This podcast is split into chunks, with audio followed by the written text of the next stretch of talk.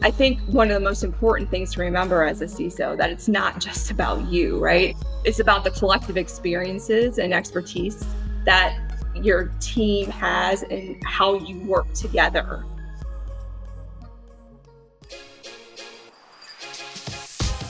From Exabeam, this is the new C I S O, a show about the people who lead I T security teams, the challenges they face, and how they overcome them.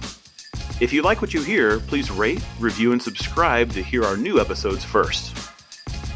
I'm Steve Moore, and on today's show, I speak with Deneen DeFury, C I S O of United Airlines, about making the operational and cultural shift between different businesses in the same industry, and also how to get on with security by building trust straight off the bat.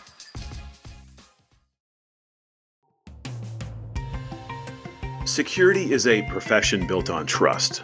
If you're going to tell people where to spend their money, you need them to believe in you.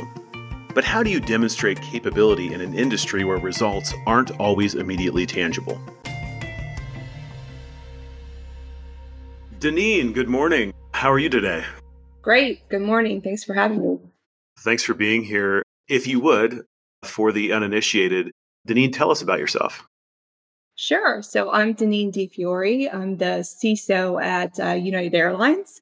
So I've been with them for about a uh, little over two months.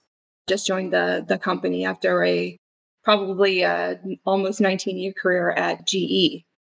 So making the transition right now. Have you made the mistake after nineteen years of saying the wrong employer, like introductory discussions or like a slip of the tongue where you work? I, I ask do, about yeah. I've done that. I've done that before, sadly. And uh, I, nineteen years is a very long time. And that's a rare thing to to switch. But now you're at United. I have to say, I spend many, many hours inside your airplanes. Great. I'm a, a loyal customer. I actually was just on the phone with them yesterday. So thank you for helping keep things straight there. Great. You're welcome. So two months, that is always difficult, you know, shifting, changing organizations. But after almost twenty years, have to be extra tough. What are some of the things you've had to relearn just in general in changing organizations after being so long at, it was G E Aviation, wasn't it? Right. Yeah. Yeah. It was G E Aviation. So, you know, I'm uh, familiar with the aviation industry and kind of the, the business models there. So that was, I thought I would have a good transition, just understanding kind of the way the, the business works, but it is a little bit different coming from a supplier and equipment provider.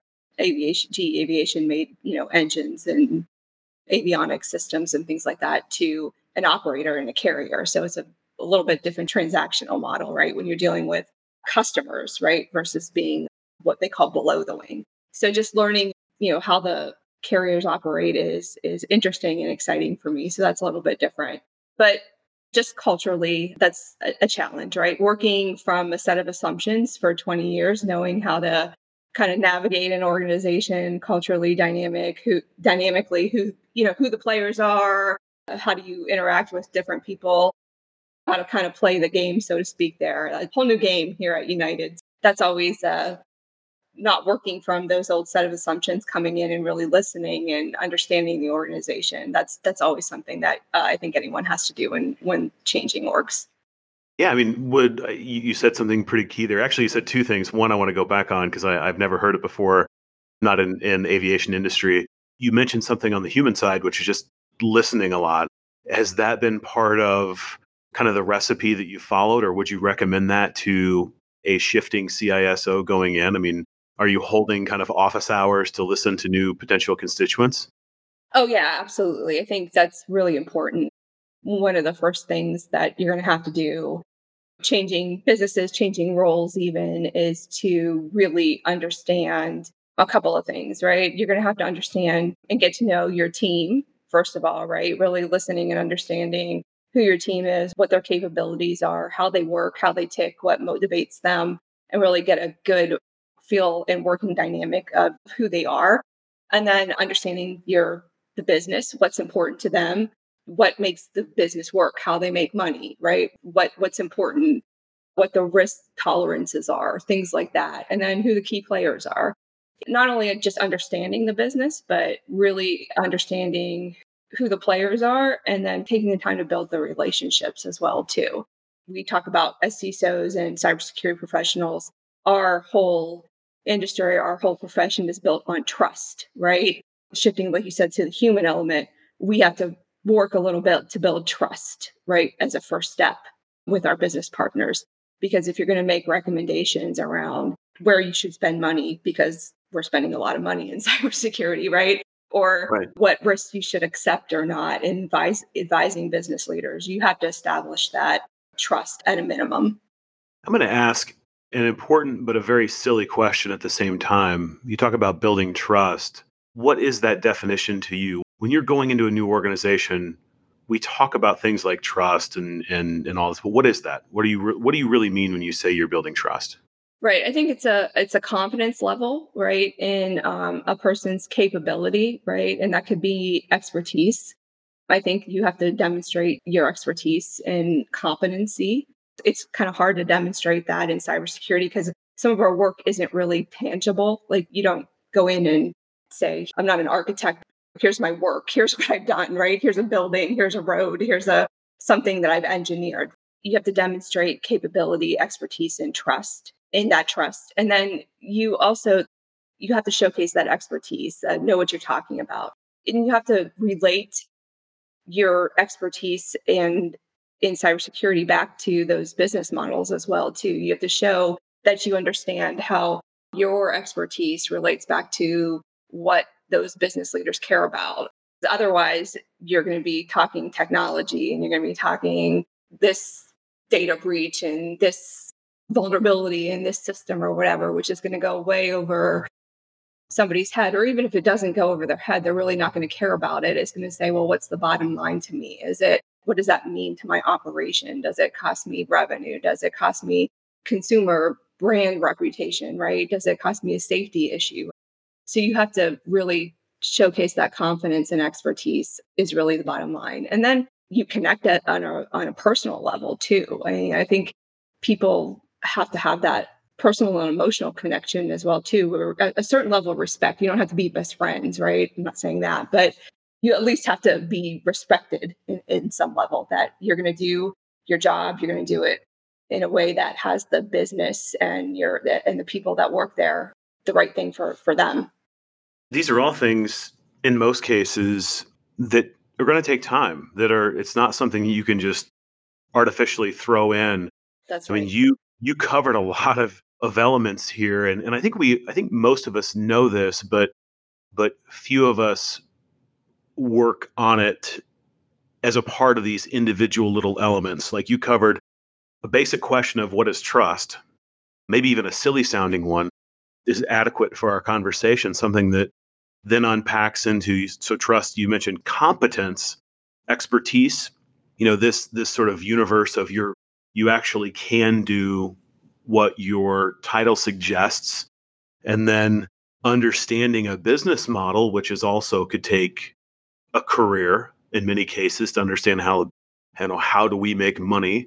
And then you mentioned the third piece, which is, do I get along or am I personable, right? In many cases, the people that understand, you know, if you're putting all your, your time into the business, uh, so to speak, and the business of security, you know, maybe you didn't leave a lot of time for um, finishing school, so to speak, right? Sure. You may not, you may not be the friendliest. And so that's a tough formula.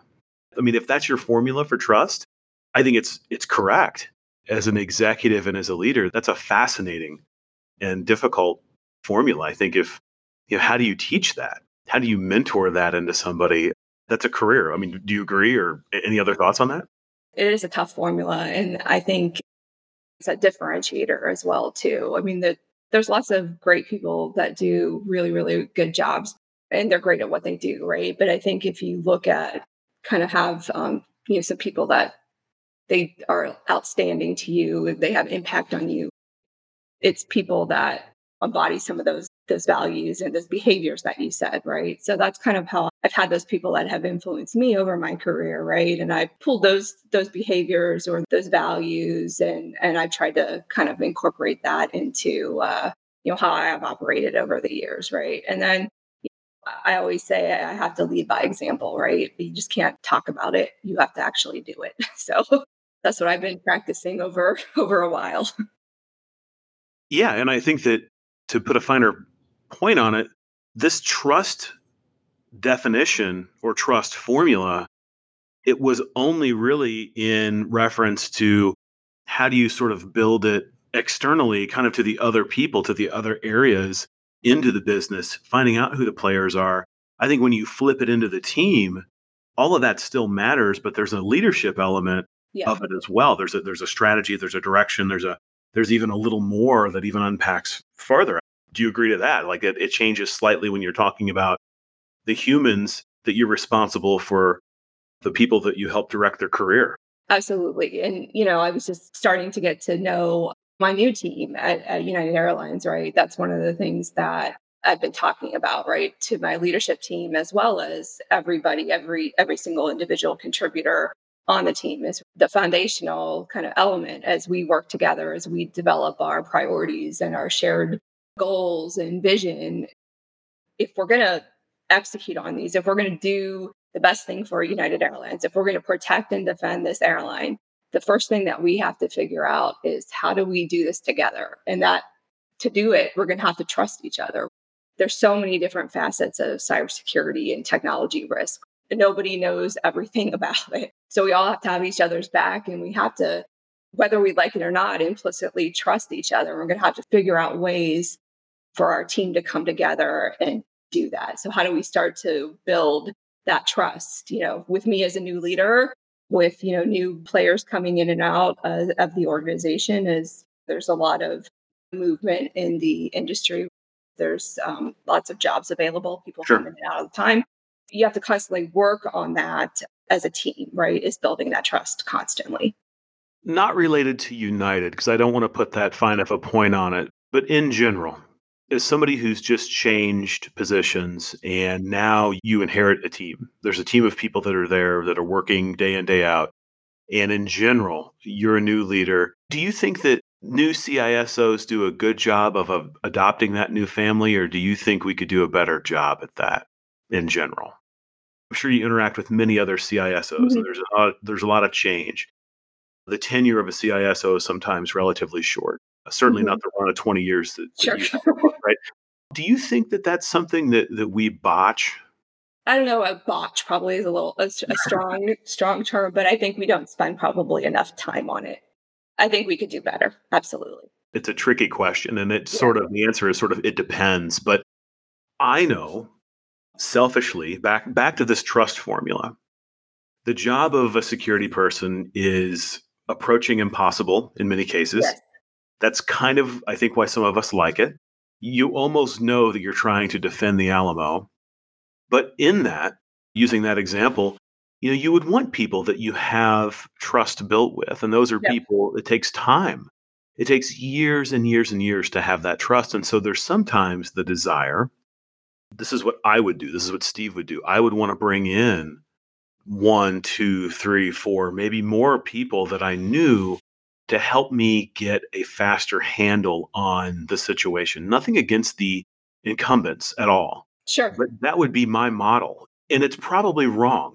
But because of the formula that we laid out earlier, which I agree with, that would be my, my desire. And so I think it can hurt feelings sometimes, even when it's well-meaning. And that's kind of where I was going. I mean, I mean, how do you feel about that?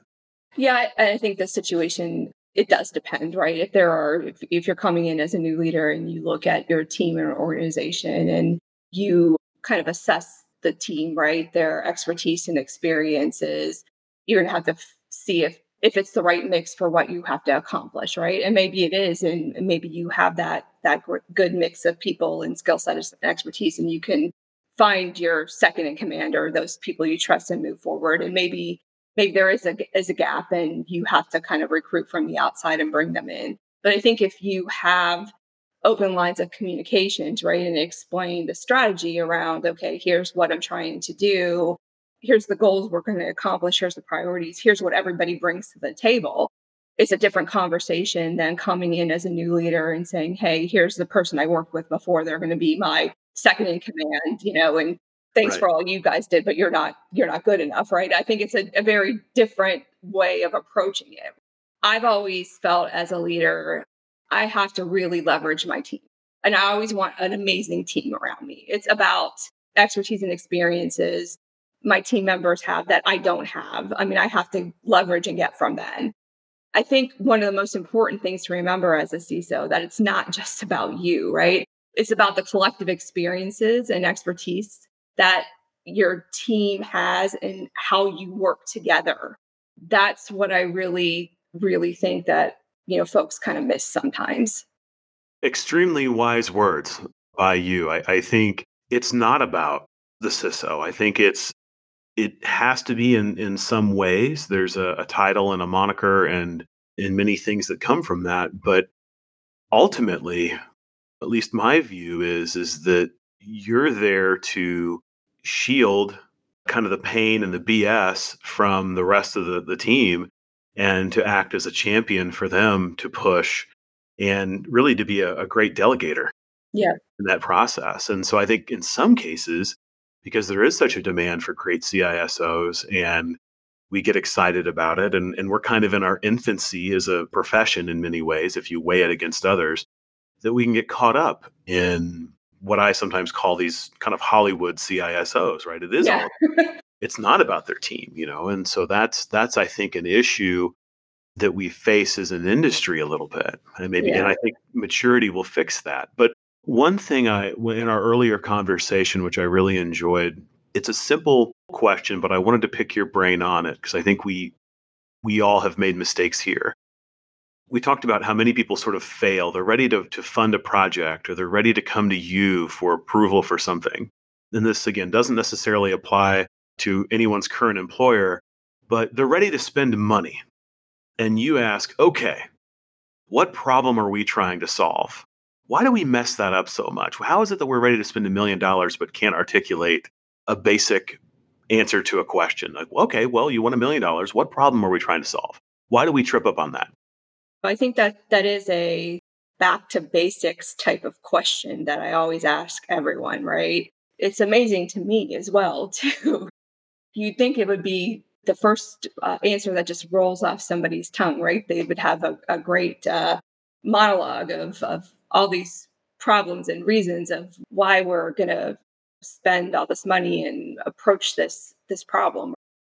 But a lot of times people will say, if we're going to kick off this new initiative, if it's anything from SOAR automation to data loss prevention to you name it, cloud encryption, right? What the answer I'll get is all the things that the, that the technology can do. And that's really not the right answer. And I think as cybersecurity professionals, just the industry, I think the way it, it's going right now, there's so much technology out there. You have the big players, you have all, there's a lot of niche startups and V C firms that are pushing technologies and solutions. There is a technology for every use case, for everything. There, there's technologies for problems that you don't even know you have, right? So I think we get caught up in that a lot of times. The other thing too is there's a lot of, I think, generalized risks that everybody has and vulnerabilities that we know we all have. Everything from just, I'll say, general kind of vulnerability management, specific things like, okay, well, you know, people are still doing things like not coding correctly, and there's sure. S Q L injections and cross-site scripting vulnerabilities to, you know, we need, like I said before, cloud encryption. There's just general risks out there. A lot of people are not taking the time to realize, understand, like I said before, listening and understanding the business model, the risk tolerance, and is it a problem that, how is it applicable to your business? And how is that going to actually move the needle on the risk posture of your business? Is it a problem for them? Are they going to care or not? And is that, you know, X million of dollars, is it going to make a difference for them in the long run? I think those are the things that we kind of get caught up up and we don't take a step back to ask ourselves those questions before we run off and spend X millions of dollars on the latest and greatest technology to, to mitigate the generic cybersecurity risk out there. So I, I had somebody tell me once, I actually really liked the guy, and he he was in a tough spot. He was taking over some of the budget that was being allocated for something on a, a big problem on which I worked long, long ago. That's all I'll say. His comment to me and this, to many others was, it was amazing. Everyone was getting on this call, and there was a, a lot of money sort of being doled out for these projects. And there were some people on the call that I really respected, and they had, they had their stuff together. And we had prepared, it felt like weeks for this meeting, and all these spreadsheets, you've been there, all these spreadsheets and justifications, all this stuff. And I was saying it politely. And all of a sudden, I think the first person, they, they go into this big speech, and he stops them and he's like, what do I get for my money? And everybody went into vapor lock. And I was third in line. So I had, a, I had some time to think about this.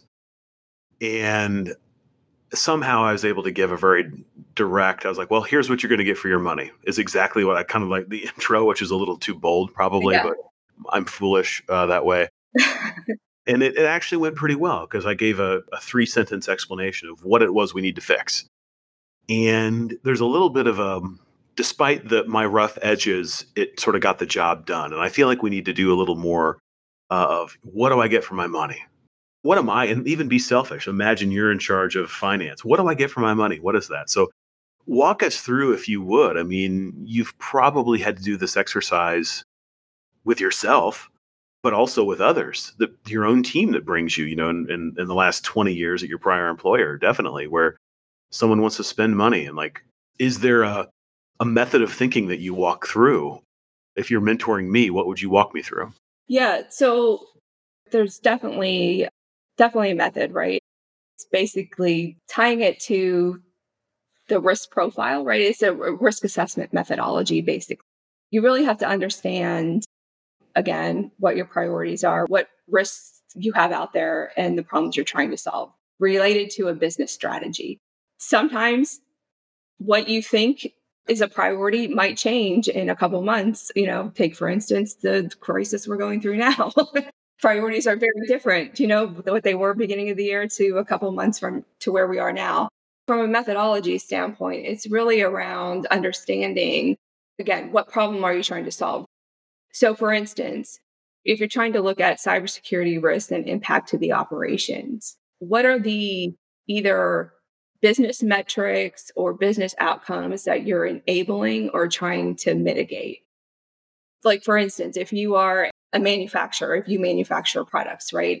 You're manufacturing security, you have industrial security, IoT, you have industrial security concerns, right? Around equipment on the shop floor, right? There's definitely cybersecurity risks around those machines, like um, shop floor machines and production line equipment and things like that. Sure. They weren't manufactured to be connected to the internet, but everybody wants to connect it to the internet because they can be, you know, data can be uh, streamed back, and they could, it could be analyzed, and it could be, they could get better operational productivity around the manufacturing line, right? So there's lots of reasons why you would want to connect those machines to the internet and to the network and all that, that fun stuff. But along with that comes cybersecurity risk that we didn't have to deal with ten years prior to when those machines are manufactured.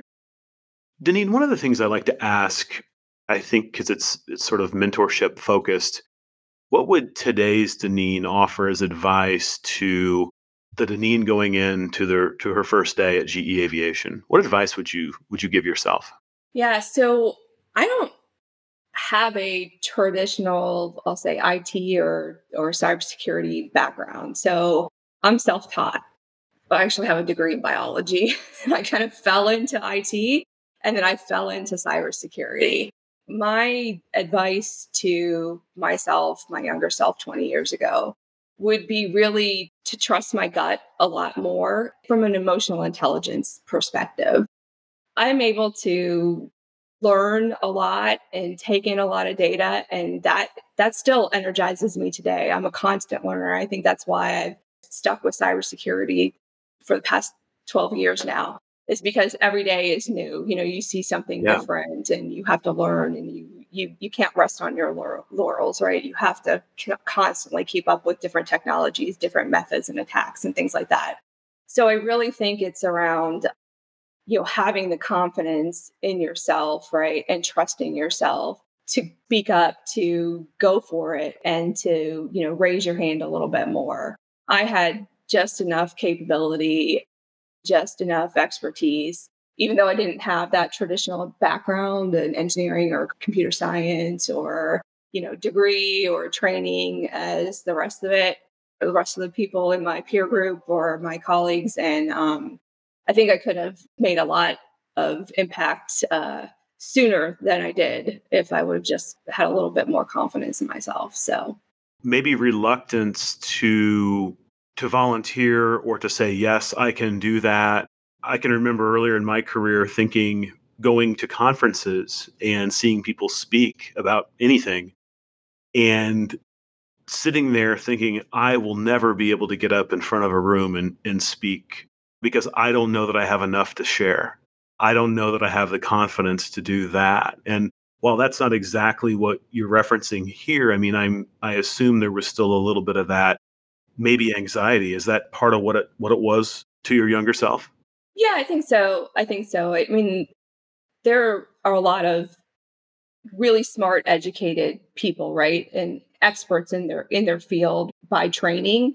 I didn't have that. And I, I think especially nowadays, um, if you see Uh, some of the folks that are really, really successful in cybersecurity and are doing well, they don't have that formal background and training. And our field is kind of nascent.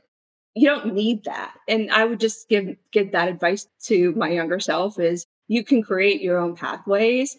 You can forge your own way and you can still be successful in, in your own right. Completely agree. A couple things there. Uh, some of the smartest people I know that work in cybersecurity don't have a security degree. Uh, some of them don't even have a degree at all. There was a music major, life sciences. I can remember math majors, uh, you know, just anything but. And I think, you know, one of the early bits of advice I would give people who were interested in InfoSec, because I didn't start at InfoSec. I was in I T and, and worked on a farm before that and did a bunch of other weird stuff mm-hmm. as a kid. I said, you know, the, the best place to start is not in InfoSec. You need to go learn how to build and break and recover and, you know, learn that and then then worry about protection. But I think a varied background is really important. I'm going to ask for your comment on something. You know, there was, a, I won't name who, but there was someone who was a C I S O who had a non-traditional degree. And that organization, unfortunately, uh, had a breach. And I'm ashamed that members of the security community made fun of that person because that person was a music major. And this goes back, you know, this was this person finished university probably twenty years ago or more. And I was very upset by that. Some people came to the person's defense. I don't even want to use any details, but, you know, what a load of crap. Yeah. You were kind of saying that, you know, you came from a non-traditional kind of at least educational base and you're a self-learner. Do you think we have a, a politeness problem in, in InfoSec sometimes in general? I always call it a subculture. You know what I mean? There is like a little subculture in InfoSec. And sometimes it's not nice.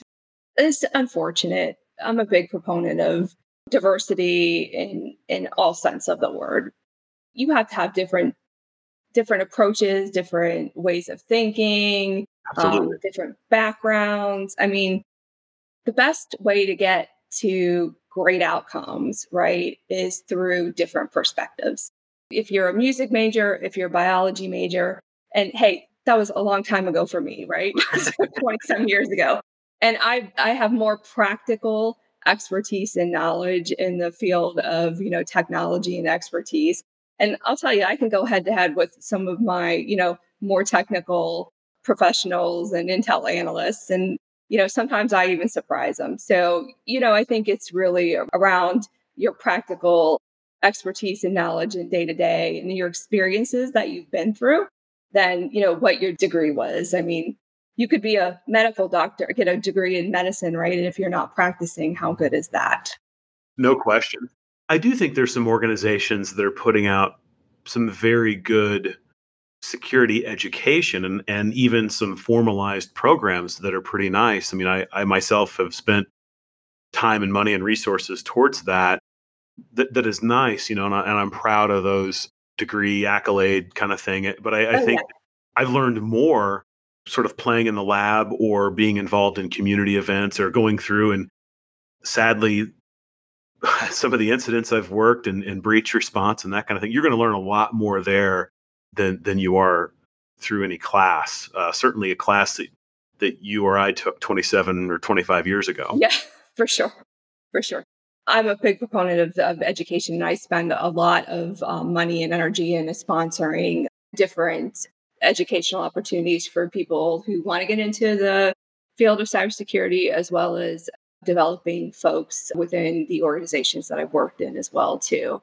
And always pairing it with some practical knowledge and expertise as well, too, because you have to see how what you're learning applies in real life. And in real life, things don't always go as planned. Like I said, every day, it's something new. Like you think, oh, yeah, I've been through this before. No, you haven't, right? I mean, you think you have a, a playbook or a blueprint, and you're rewriting it every time something happens, right? It's kind of funny. You pull out your response plan, and it's like, okay, well, that's great. We've never seen this before. And then you you start to figure out what to do. So there's value in having that strong foundation. But uh, there's always an opportunity to continuously improve and learn. And that's what that's really what I love about InfoSec. It's one of the things I really do like. You told me earlier that there really wasn't a blueprint for a C I S O. Now, strangely, you kind of laid out at least maybe a a leadership blueprint earlier in our chat. You know, sort of the formula that you that, that you sort of shared on the trust formula. But when you said there's not a blueprint for a C I S O, what did you mean by that? Why isn't there a blueprint? Like when you talk about the playbook, there's frameworks and there's standards and there's guidance and things like that that you can pull out and you can reference, right? And you can build a program. There's there's all those things. But really, the dynamics change. And the threats change and the business models change every day. If you think about what we're going through right now with a COVID nineteen, who would have thought? One day, literally within a week, people are all of a sudden working from home one hundred percent from organizations who never had to do that, right? And that your threat model changes completely. Your third-party risk model changes completely. You have all these other things to think about that you never had to do, and you have to stand it up in very, very little time frame. So that's what I was talking about. Those there's things that you have to just respond to, and it's dynamic, and you're gonna have again that strong foundation. But it's not like you're pulling out the crisis response to a a fire or a tornado. You know what I mean? It's it's different. Yeah, it's not something that's static uh, at all. It's, it's extremely dynamic. I want to avoid kind of the pandemic talk, but for those that are in the midst of having to shift to an all offsite work model, both the people they protect in many cases and their direct staff are all sort of remote. What are a couple of things from an advice perspective that you would give if there's the director of security or C I S O who's overwhelmed that might not know how to get started? Maybe they're at a smaller organization. What are a couple of things, both technical and human, that you would recommend if you would share that with us?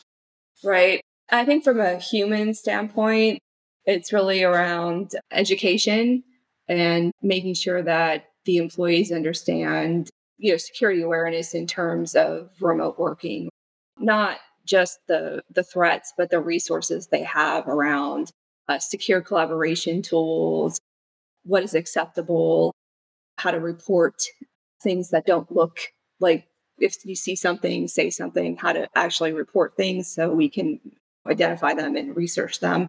So right. Really amping up the security awareness in terms of what they should be doing and what they should be looking out for. So I think that's one thing. And then secondly, on the technical front, making sure you have M F A on, on all your external and cloud-based apps, if you can do that. Hardening your V P N and external services, authentication and, and authorization systems and things like that. That's a big one, right? And just taking a good look at some of those uh, configuration settings because they probably weren't tuned and the policies probably weren't set for one hundred percent kind of work from home. So you might want to just just change those a little bit.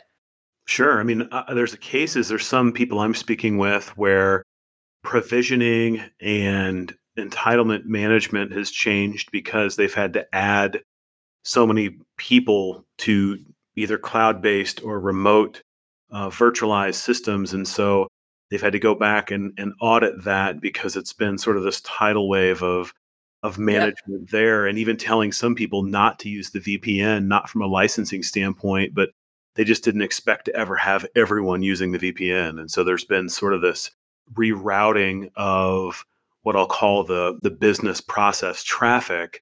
And so there's been a lot of strain there. The other thing that I've had shared with me, which I liked, I found interesting, is they're having to change the way they do support. So kind of developing these tiered, almost tiered support, because they have so much remote help requirement. So this concierge group for, you know, frontline yeah. folks and executives, and rethinking that. I mean, how do you fix a broken laptop? Whereas before you could right. ship one or two, now you might get one hundred or two hundred a day being needing yeah. to go to FedEx, you know. So there's these other sort of weird things happening that are that we would have never thought of from a volumetric perspective. Yeah, there's a lot of considerations. I mean, it's changed for sure. Are you getting questions? Is it harder to manage? I mean, you're doing, I presume, some of your or all of your leadership now virtually. So you're not only a new C I S O at a at a large and prestigious organization, so you're still sort of meeting people, but now it's all virtualized. Is that how most of your work is going? And are, are you using a lot of camera work, or, or is it just phone calls? How like have you had to adopt a different process for that?